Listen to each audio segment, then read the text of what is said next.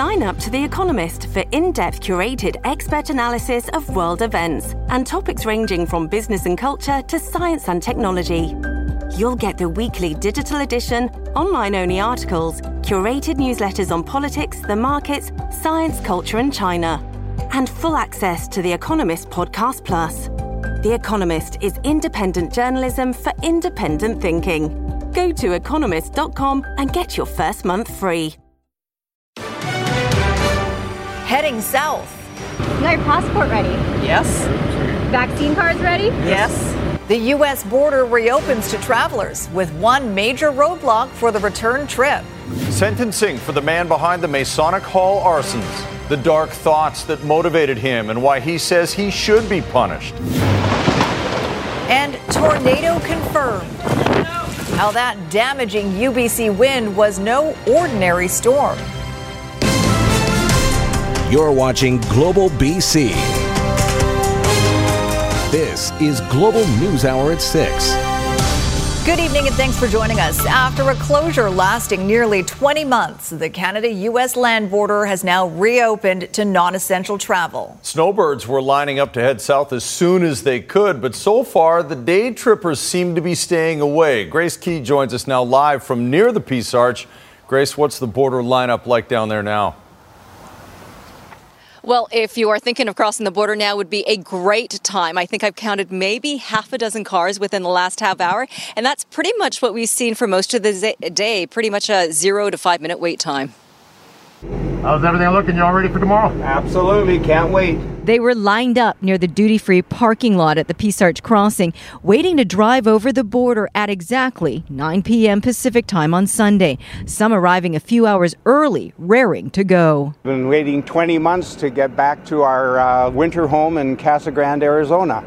Looking forward to the border opening uh, tonight at 9:01. Because it's 12:01 Eastern Time. Came over on an early ferry because the ferries were booked up all day. I'm from I'm from Victoria, as I said, on Vancouver Island, and uh, yeah, I just thought it would. Uh, I thought there's going to be a huge lineup here. We got here pretty early. We've been waiting for this time for over a month now uh, to cross and see my new daughter in law who lives in Seattle. The U.S. has officially opened its borders for fully vaccinated Canadians.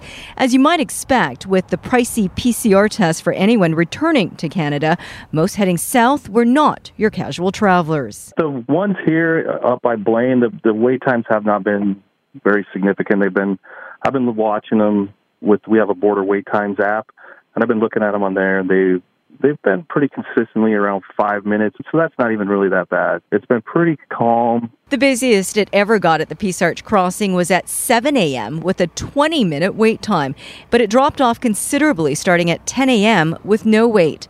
Travelers were anxious to get back to their properties. We wintered down in Yuma and, uh, yeah, enjoy the sunshine, get out, walk around, hike in the desert, and no shoveling snow. Just so Joy. happy to be here. Too much rain here. Too much rain. We're done with winter. 19 months. We just bought a place in Mexico before the COVID shutdown, and so it's been that long since we've been there. So we did check some other border wait times. We found Sweetgrass, Montana, earlier this afternoon had up to a three hour wait time at one point. It's a lot of Albertans heading south. All right. Thanks very much. Grace Ke reporting for us live. In the border town of Blaine, expectations were sky high that the reopening would lead to an immediate increase in cross border visitors and business. As you've seen, so far that's not the case. Let's bring in our Jordan Armstrong, who is there tonight. Jordan, Blaine businesses aren't pulling any punches. To them, there's an obvious reason they believe Canadians are staying away.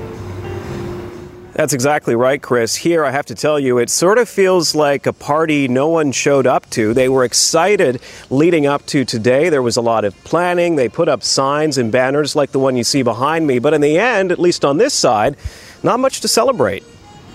Canadian customers? yeah, they are. Canadian customers, so rare that by mid afternoon, the thought of a Canuck walking through the door at Mailboxes International had become a punchline. The Blaine business depends on Canadians for 95% of its sales. And Monday was a major disappointment for the owner. You can call the border open all you want, but the reality is if it's going to cost 150 to 200 dollars to come across, then that's a massive deterrent. A deterrent both he and Congresswoman Suzan Del DelBene say needs to be addressed. We have folks who come just by for a few hours, and um, and so we want it to be as easy as possible.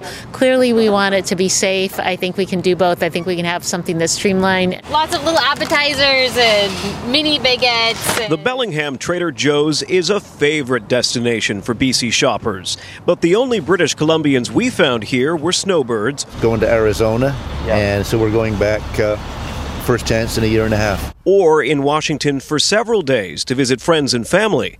No day trippers. Are you surprised to see so few Canadians here today? I am actually. I thought for sure everyone would be at Trader Joe's. At Bellingham Airport, discount carrier Southwest has just launched service to popular destinations like Las Vegas, but the long term parking lot is still dominated by American plates. A cheap ticket, not so cheap when you factor in the PCR test to come home. Back in Blaine, the streets are still quiet.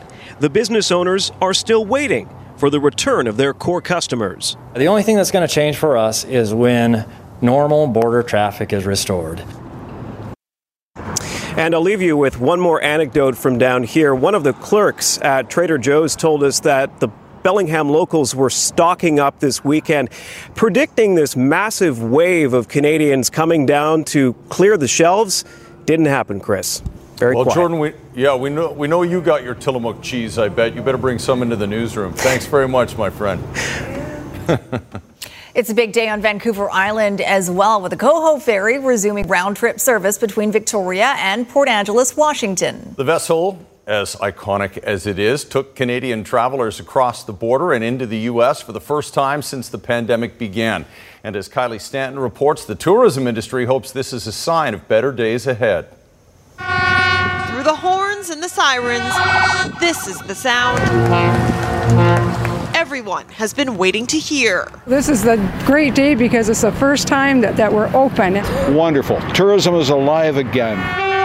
After 589 days away, the Coho Ferry and its passengers are welcomed back to Victoria's Inner Harbor with a flotilla involving the fire department, Coast Guard, even the Victoria Harbor ferries. This is the progress within the pandemic. So, little by little, we're getting back to the way things were before. The vessel has served the region for 60 years, carrying up to 1,000 passengers and 115 vehicles. Where are you going? Palm Springs. First sailing departing from Canada booked solid with snowbirds. We're going to Arizona. Fall desert, here we come. A long time coming for everyone, from the crew Kind of emotional. to the president. It's a great day. Welcome, you know, everybody back, and obviously just the connection between the two communities. But it's not all smooth sailing just yet. While travelers must be fully vaccinated to enter the U.S. or Canada, regardless of citizenship, to disembark here, passengers must submit a negative COVID 19 PCR test result. And with just a handful of vehicles arriving on the first northbound route, it's already proving to be a challenge. That was expected with the PCR, but generally we're very happy and uh, we're realistic that it, it will slow up in a little while here in a couple of weeks, and hopefully we can still get enough business to um, operate. The link to the U.S., particularly Washington state, is a vital one, especially when it comes to tourism. And while it may not bounce back right away, things are finally moving in the right direction. We know it's going to take a while for these connections to get up and going fully. We understand that. But being open and operating is way preferable than being closed. With the last vehicle loaded, the horn blasts. And after all this time, it's never sounded so good. Kylie Stanton, Global News, Victoria.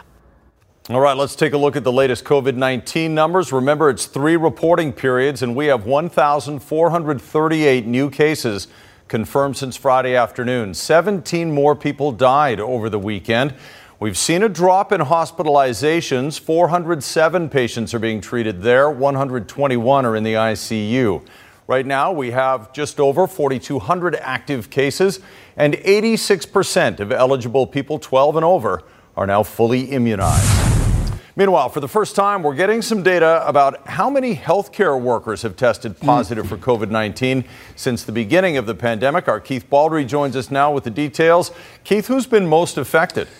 Yeah, very interesting data released today by the Center for Disease Control. As you say, we've been wondering for some time how many healthcare workers have had COVID 19, and the numbers I'm about to show you explain why, in, in many ways, why we have a vaccination mandate in that sector. So, no surprise, the people with the most cases are the people who are in the most hazardous situation. Long term care aides at the most at 19.8%, nurses close behind. Those two job categories alone have about 35% of all the cases, which numbers almost 11,000 since the pandemic began. And then you see a big drop down of administration, LPNs, housekeeping, dentists, and physicians. 340 physicians got COVID 19 uh, since the pandemic began. So, again, this is more than 5% of the workforce, which is extended beyond just acute care. This includes long term care, community health, and family physicians as well. So, more than 5% got COVID 19. Again, explains why we have a vaccination mandate. Tomorrow, we're going to get a breakdown from uh, Health Minister Adrian Dix and Dr. Bonnie, briefing, uh, Bonnie Henry at the 1:30 briefing of the vaccination rate amongst the job categories. There's about 50 different occupations in, in the broad public health uh, sector, and we're going to get, a breakdown on who's not vaccinated in there. Uh, the number I can tell you now of people not vaccinated has dropped again by just a bit down to th- 3,035. Again, many of those are casual workers, but we're going to get a full breakdown of exactly how many nurses, how many doctors, how many LPNs, how many of the different 50 occupations are unvaccinated and therefore are put on unpaid leave. All that tomorrow afternoon. All right, look forward to that. Thank you, Keith. The man who set fire to three Masonic halls in Metro Vancouver last March has been sentenced to 40 months in custody. Rumina Daya was in the courtroom today where she learned or where we learned what may have motivated the crimes. Wow. $2.5 million in damage at three Masonic halls set on fire in less than an hour, March 30th two halls in North Vancouver and one in East Vancouver. He just set the building on fire. 43 year old Benjamin Coleman, who pleaded guilty to three counts of arson in September, has been sentenced to 40 months jail. With credit for time served, he has roughly two years and four months left. The Freemasons in British Columbia are pleased with the sentencing uh, handed down by the provincial courts here in British Columbia against Mr. Coleman. I, we think that it's an appropriate sentence. What was the motive?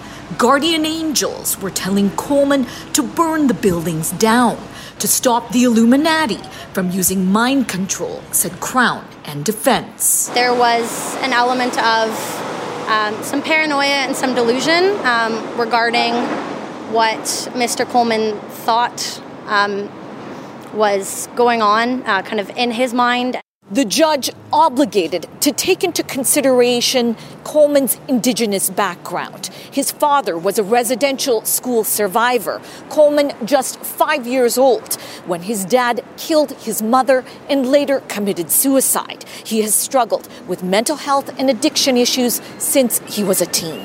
Mr. Coleman, from the very beginning, uh, took responsibility for his actions. He communicated to me his apologies his understanding of the harm done and his remorse for that. The trauma to the Freemasons community and the risk of death to the public and first responders weighed by Judge Backen, who also took into account Coleman's remorse and the evidence he did not intend to kill or injure anyone because he checked the buildings to make sure no one was inside before he lit them on fire. So the judge has to balance out all of those. So the the message to the public is you need to be aware of all of the surrounding circumstances in arriving at, at an opinion as to whether or not the, the sentence was appropriate or not. The judge telling Coleman she hopes he gets the help he needs in prison for the good of himself and society. Rumina Daya, Global News. Vancouver police completed an epic crackdown on shoplifting in the downtown core after what they say is a dramatic uptick in violent incidents. They say it's so bad, thousands of dollars of goods are being stolen, and retail employees are afraid to go to work. The numbers seem to back that up. Just this weekend, there were 32 people arrested with 71 charges laid. Kristen Robinson has more on the disturbing trend. More than a year after a woman walked out of her downtown Vancouver boutique with an ottoman over her shoulder, Vancouver. The street disorder is continuing to creep closer to Sunan Spriggs' storefront, forcing her to lock the doors during evening hours to keep staff and customers safe. Unfortunately, it's probably gotten worse at this point. We actually had an incident where somebody did shoplift. One of my customers was good enough to actually kind of chase them out and get the product back. Vancouver police made 32 shoplifting arrests just this past weekend, including a man and woman accused of stealing 47 pairs of Lululemon pants worth nearly $6,000, an armed man who walked out of 7 Eleven with donuts, and a suspect who threatened a Pacific Center dollar store security guard with a butcher knife. Weapons that we're commonly seeing are things like uh, needles, knives, bear spray, physical force, or other blunt, blunt objects that are used to intimidate staff members. Violent shoplifting incidents continue to soar in the city.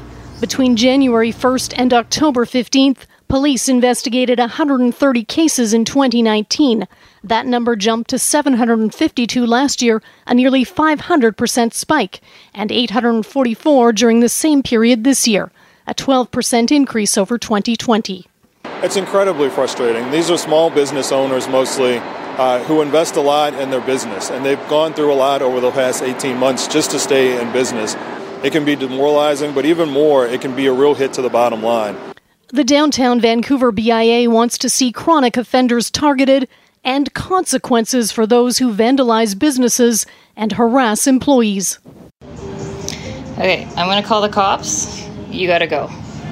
It's extremely frustrating as a business owner, as just a compassionate person, to see that businesses are suffering and these individuals are suffering. We're all suffering. So, what the money that's being spent isn't helping businesses, it's not helping these people either. So, we need to come up with a better solution. Well, they're smoking crack right now on my stairs. So, Kristen Robinson, Global News.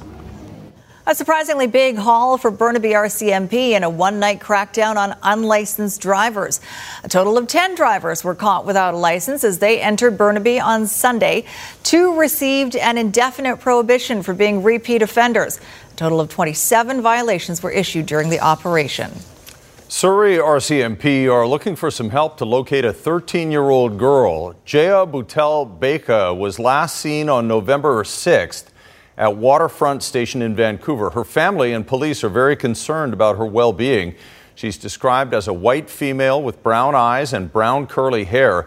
She was last seen wearing a black hoodie, red top, and dark pants, and carrying a black and white reusable bag. Anyone with information is asked to contact Surrey RCMP or Crime Stoppers. Well, today is a special day for Indigenous veterans, a chance to commemorate their unique sacrifice, both at war and when they came home. Why life for many of them was never the same. Next on the News Hour. New details about the Travis Scott tragedy and how the victims and their families are holding the rapper personally responsible for what happened. And a sure sign nature is healing in Las Vegas. The return of all you can eat buffets later. Right now, though, Remembrance Day, of course, is on Thursday, but ceremonies have been held across the country today to recognize the special contributions and sacrifices of Indigenous military vets. As Catherine Urquhart reports, it's taking on even greater significance this year as part of reconciliation.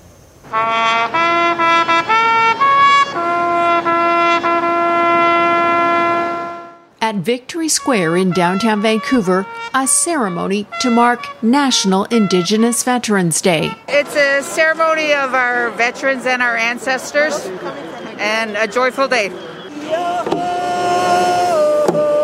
Several dozen gathered for the private ceremony, reflecting on contributions and sacrifices of the thousands of Indigenous people who have served. I think it's a good start. Um, we obviously have a long way to go in the relationship with Indigenous people in, in Canada. It was also a time to acknowledge how Indigenous veterans were not treated the same as non Indigenous vets. Not so long ago, and even uh, when this started 17 years ago, just, just before it started, I would come for November 11th and was treated pretty horribly. They sacrificed so much when they went off to war. A lot of them came back and they lost their status. They were ostracized. Like they, they just uh, faced a lot of prejudice. Premier John Horgan issued a statement saying, in part, On this somber day of reflection, we remember those who never made it home. We also recognize those who returned home forever changed by conflict and acknowledge the sacrifice of their service. I encourage all British Columbians to take a moment today to reflect on the contributions of Indigenous veterans and today's active service members, lest we forget. At Cates Park in North Vancouver, another ceremony on this National Indigenous Veterans Day. It was important for me that my dad is recognized for not only his service in for the US and in the Gulf War, but also in our community. Many of these heroic veterans say they'll also participate in Remembrance Day services November 11th. Catherine Urquhart, Global News. And as a way of saying thank you for their service, Canadian veterans will be able to ride transit for free on November 11th. The free ride is available to all retired and active military personnel and cadets on all TransLink, BC Transit, and BC Ferry services. On Remembrance Day, ferries and BC Transit buses will be marking two minutes of silence at 11 a.m. Service members can claim their free ride by showing their military identification or by traveling in uniform. Still ahead, don't get fooled again. We're losing more money. Uh, we're seeing an increase. Consumer Matters has a warning about what you stand to lose now more than ever by shopping online. And the major dump of snow on the North Shore Mountains. Ski season can't be far off, can it? Waiting for a tow truck to arrive on scene to this stalled semi on the Port Mann Bridge. It's eastbound at the west end in the right Surrey exit lane. It's really only affecting the Surrey exit lanes. Through a new charitable partnership between Kirmac Cares for Kids and Surrey Memorial Hospital, when you choose Kirmac Collision and Auto Glass, you also support the Surrey Memorial Children's Health Center. I'm Trish Jewison in Global One, high above the Port Mann Bridge. Online purchase scams are targeting a younger demographic and taking more money with each incident. That's according to the Better Business Bureau. Consumer Matters reporter Anne Drewa joins us now with more on how to avoid the most reported scam this year, especially as we head into the holiday shopping season, Anne. Thanks, Chris. Yeah, more than 35% of all reports to the Better Business Bureau Scam Tracker website are for online purchase fraud, which is increasing during COVID. It happens when you order something you either don't receive or you get an item that's counterfeit or not as advertised. In 70% of scam reports, the product never arrives. The average loss rising 34% since 2019 from $94 to $126 this year. Pet related frauds are the most prevalent and the French Bulldog is the top dog breed used in online purchase scams. Meantime, the 18 to 24 age group had the highest likelihood of loss at 81%. They also lost the most money at about $155 per scam. We're losing more money. Uh, we're seeing an increase. Um, and again, people are more connected than they've ever been. COVID's made shopping online very normal. Um, and it's not just shopping on the old internet or through Google, it's also through Facebook and through other sites that you spend a lot of time on. So I think it's really important now more than ever that you take a look at the information you're reading and, and make sure it's trustworthy information. Do your research on the business um, and don't just make an impulse decision because it sounds like a great deal. Also, avoid making quick purchases while scrolling social media. Scammers can track your buying behaviors and try to lure you by offering what are low prices. And beware of fake websites. Check the URL. Look for contact information like a physical address. Watch for bad grammar. Read online reviews and do a search of the company. Finally, when shopping online, the Better Business Bureau says you should try to pay with a credit card or PayPal. Both methods, methods are secure and traceable. They also offer a dispute process if things go sideways and you need a refund, as opposed to gift cards or a wire transfer where there's no way of getting your money back. And if you have a consumer issue for me, you can email me at consumermatters at globalnews.ca. All right, thanks very much, Anne. Just ahead, a place to call home. How a woman with autism was able to achieve a new level of independence at the age of 29. And coming up later in sports, the acrobatic antics of Canucks goalie Thatcher Demko. Watch the Global News in 980 CKNW Leadership Series every Saturday and Sunday in partnership with Fortis BC. That's energy at work. Traffic is steady in both directions over here on Highway 99 through the Massey Tunnel. Just recently cleared a stall northbound at the north end. Creating your dream kitchen, elevate your cooking and entertaining with Thermador's 1 2 free offers. Purchase a qualifying kitchen and get an Emerald dishwasher and more. Visit thermador.ca. I'm Trish Jewison in Global One at the Massey Tunnel. We're learning more about the tragedy at a concert in Houston, Texas. Eight people died when Travis Scott took the stage at the Astroworld Festival. Multiple agencies are working through criminal investigations right now, while the rapper and organizers are facing a growing number of civil suits filed by the families of the victims. Survivors will tell you these horrific images don't fully capture the fear and panic that night. I couldn't breathe. Like, I really couldn't breathe, gasping for air, like drowning in people. A sea of fans, 50,000 or more, surging toward the stage. Eight people caught in that wave, killed. There were cries for help in the chaos. This woman climbing a camera riser. Travis Scott did pause multiple times during his performance, but the show would go on. Today, the family of 21 year old Axel Acosta, who died at the concert, joined others who have filed civil suits against the rapper claiming negligence and encouragement of violence.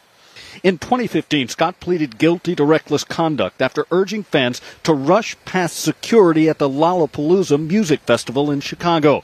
Two years later, he was arrested in Arkansas after again telling fans to bypass security and crash the stage. Several people were injured, including a police officer. You go to a concert to have fun. You don't go to a concert to die. His family says Danish Baig died protecting his fiancee. And he saved her, and it cost him his life. the emotions and pain still raw days after the tragedy. There are reports this evening that Scott will be paying for the funerals of all eight fans who died during his show. Jay Gray, NBC News, Houston. A Vancouver apartment complex is proving to be more than just a home to some of the residents who have moved in. The building includes more than a dozen suites for people living with developmental disabilities, giving them the opportunity to live on their own. And as Aaron MacArthur reports, that has a positive impact not only on the tenants, but their families too. It's only been a week, but Taryn Batchelor's new apartment already feels like home. The 29 year old living with autism is thrilled she has a place to call her own. It's good. I'm happy to be here. Yeah. Tired of living with uh, mom and dad? Kind of. Taryn, one of 16 people with developmental disabilities now living independently in a new building on Main Street. It's an opportunity her parents always envisioned for her one day but we were unsure if it would ever materialize. For a long time, we've all thought, you know, from when Taryn was very young, is you know what's going to happen in the future, and those concerns were have been with us ever since. You know, the pride that that she was just so ready and so happy to be out on her own that um, that was just overwhelming. This is the first of its kind development in Metro Vancouver, probably in BC. The funding for the attached support services comes from a donation by the Morris and Helen Belkin Foundation. The City of Vancouver provided the land, the federal government provided a low cost loan, and Catalyst Community Developments agreed to include the 16 units as part of its plans. PALS Adult Services Society says this is a model that has the potential to help house thousands of young adults aging out of the school system what's special about this program is that um, we're not just finding housing for them, we're also providing a community within a community. The building will have an attached health clinic and a community connector who can help integrate everyone in the building. Taryn already has a network of support in her new home. Her childhood friend Casey lives a few floors up. And her new roommate, a UBC student, is helping her with things like learning to cook. I live with a roommate named Samantha. Do you like it? Yeah. How's Samantha? She's a good cook. Mom and Dad say they are so lucky for this opportunity. Aaron MacArthur, Global News. Still ahead, the return of the Vegas buffet. We'll go through 3,500 pounds of crab legs in one night. Gambling that big appetites will come back to eat.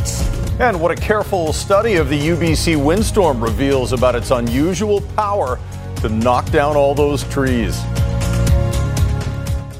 Take a moment to reflect. BC Remembers. Live on Global BC and BC One, Thursday, November 11th. This program is brought to you by the Royal Canadian Legion to honor Canada's veterans.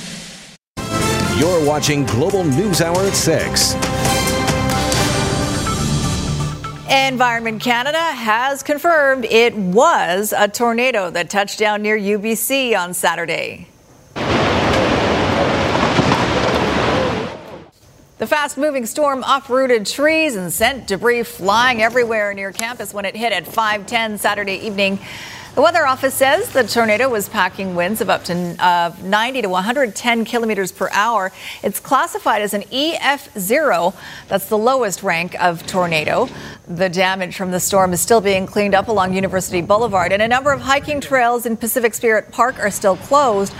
Although not entirely unheard of around here, tornadoes are extremely rare in this part of the world. And here's another trail that's closed. The Grouse Grind is still closed because of heavy snow. Footage from a Grouse Mountain webcam shows a layer of snow blanketing the area. The snow is obviously making conditions a little slippery on the grind, and that's more dangerous for any hiker. The Metro Vancouver Regional District says park staff will continue assessing the conditions and advise when it's safe to reopen. Beautiful. Skiers are so excited. Are they ever? There's a lot of snow up there. And more on the way. That's right. Cash is in for Kristi tonight. Hello. Hi. Hi. And instead of snow, we're talking about winds, but I will show you some beautiful snow capped mountains as well. So, this is a sign of things to come. We already have strong winds on the central coast. Karen calls this wind play. Uh, and in Burnaby this morning, guys, look at this snow capped mountains under those, uh, well, beautiful sunny skies and the fall colors. Thanks to Anne for that. And the golden ears, thanks to Rosemary. Just gorgeous. You can see that distinct snow line. Okay, the lower mainland tonight, temperature is going down to an overnight low of seven. The rain arrives through the overnight, and so do the strong gusty conditions. Tomorrow, it's just showers through the day, but very windy. Look at these peak wind gusts that we've already seen. Just in the last hour, 629 Sandspit clocked 107 kilometer per hour wind gusts, and just adjacent to uh, the central coast at 6, 131 peak wind gusts at Herbert Island. Isn't that something? So we do have watches and warnings in place, or watches, I should say, in the red. 80 to 100 kilometer per hour wind gusts arriving tonight for these areas if it hasn't started for you already. And in the green, and it does include Metro Vancouver and Howe Sound, lower or, you know, your winds are going to be as intense, but uh, intense enough to merit an advisory. Southeasterlies of 50 to 70 kilometer per hour wind gusts, but 90 to 110 up here. And we've been seeing that already. And it should be easing tomorrow late afternoon. But with the system, we also have snow with heaviest amounts over the Coquihalla Hope to Merritt 10 to 15 centimeters. And this will mostly be had tomorrow afternoon. Now, here's the low situated off the coast or to the west of Haida Gwaii. And it takes a while to make its way over there. It's not until tomorrow afternoon that it makes its landfall. And then we start to see the system break up a little bit. We may have a break in precipitation come Wednesday over coastal sections. So that's something some of us may be looking forward to.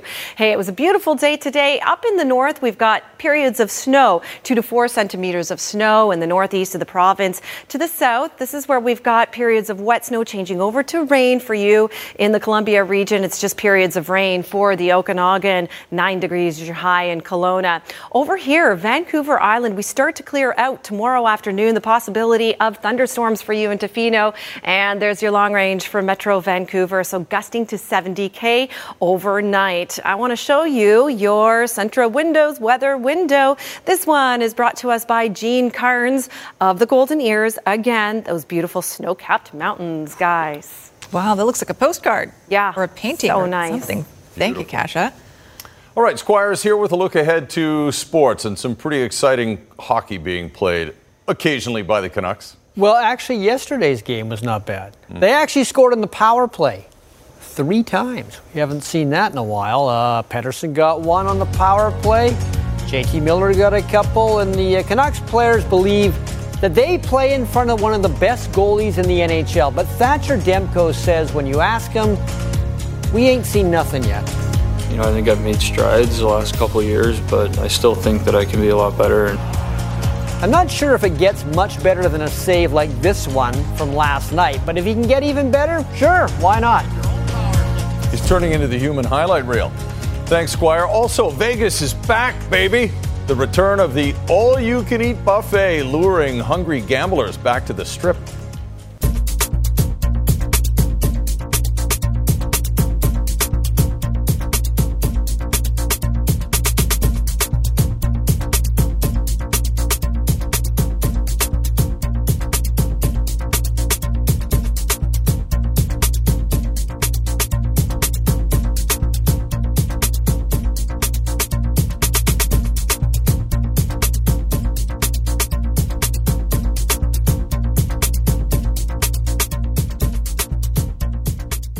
Yesterday was a good day. It was a good day. Be a It was Vancouver fun. sports fan, yeah, for fun. sure. And uh, I mean, we talked about Thatcher Demko. Vancouver is blessed with two very good goalies right now Thatcher Demko, and of course, the man who guards the net, Maxime Crepeau, for the uh, Vancouver Whitecaps, who made a huge save right at the end of the game yesterday to get Vancouver in the playoffs. Okay, now we already knew after uh, the tie yesterday against Seattle that the Whitecaps would play Sporting Kansas City in round one of the playoffs. Should mention this year they lost to Sporting early in the year when Vancouver wasn't very good and beat them later in the year when Vancouver was much better.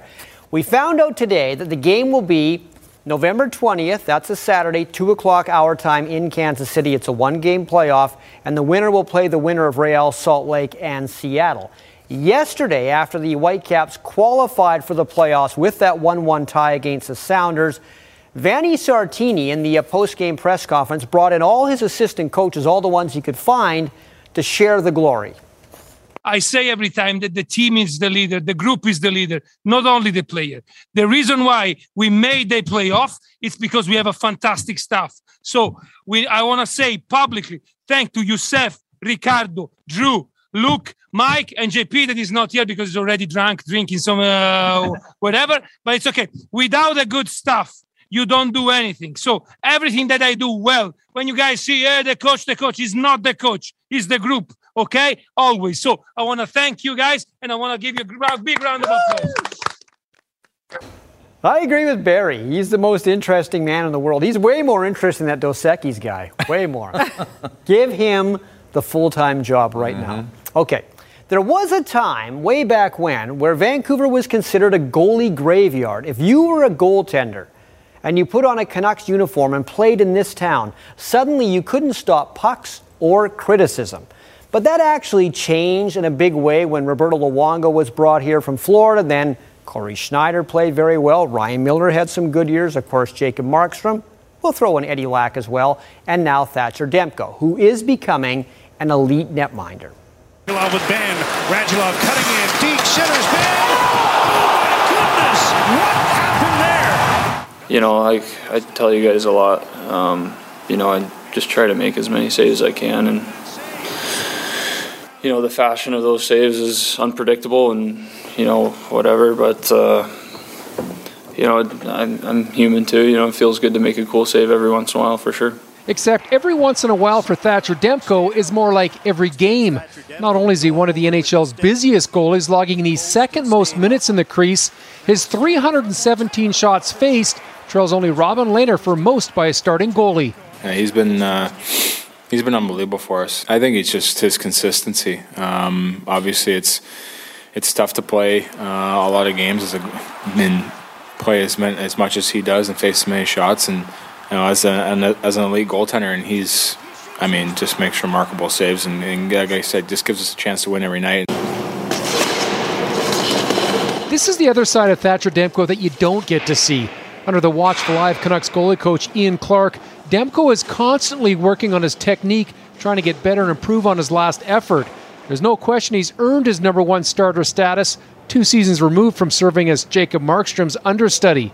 We've seen progression from Demmer right from his first year pro, and uh, when you see that progression, you're happy for guys when they when they become really the player that they, they are in the league. You know you're going to get an honest effort from him every single night, and um, from talking to him, it sounds like he's worked extremely hard to get there.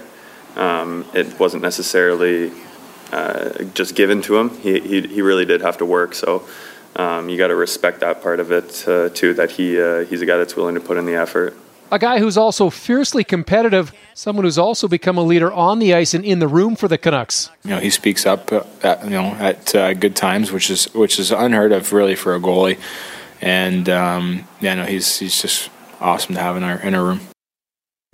Now, Demko was the Canucks draft choice that has paid off. The Canucks also feel early returns on Vasily Podkolzin are looking good as well. Now, he's not been asked to do a lot so far this year. They just want him to get acclimatized in the NHL, then they'll add duties. But one part of his game that's already looking NHL ready is his shot. He has scored two in his last three games, including a top shelfer against Dallas last night.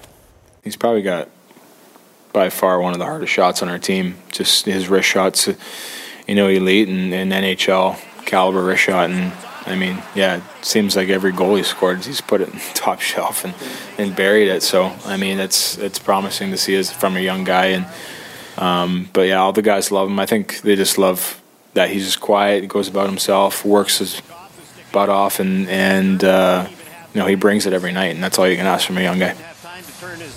There is much rejoicing in Seattle. Doctors have cleared Russell Wilson to start throwing footballs again, and if all goes well, he can start the Seahawks' next game, which will be Sunday afternoon in Green Bay.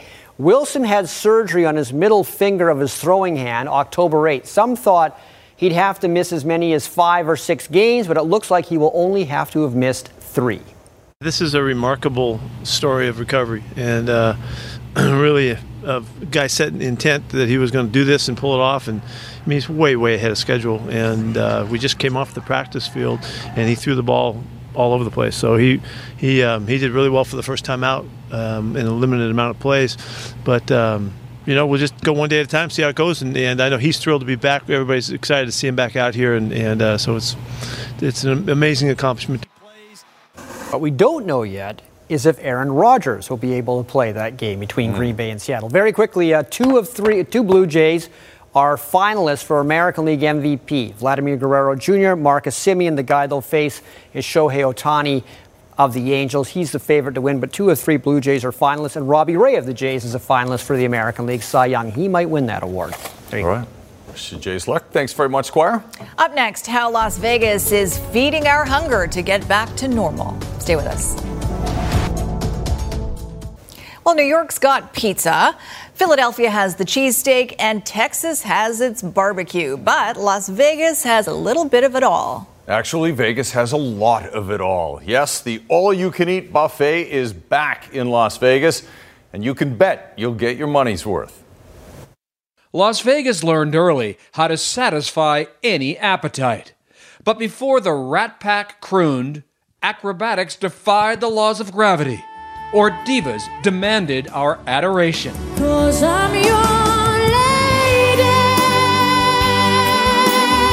Food took center stage. Now, an American tradition, the all you can eat buffet started here.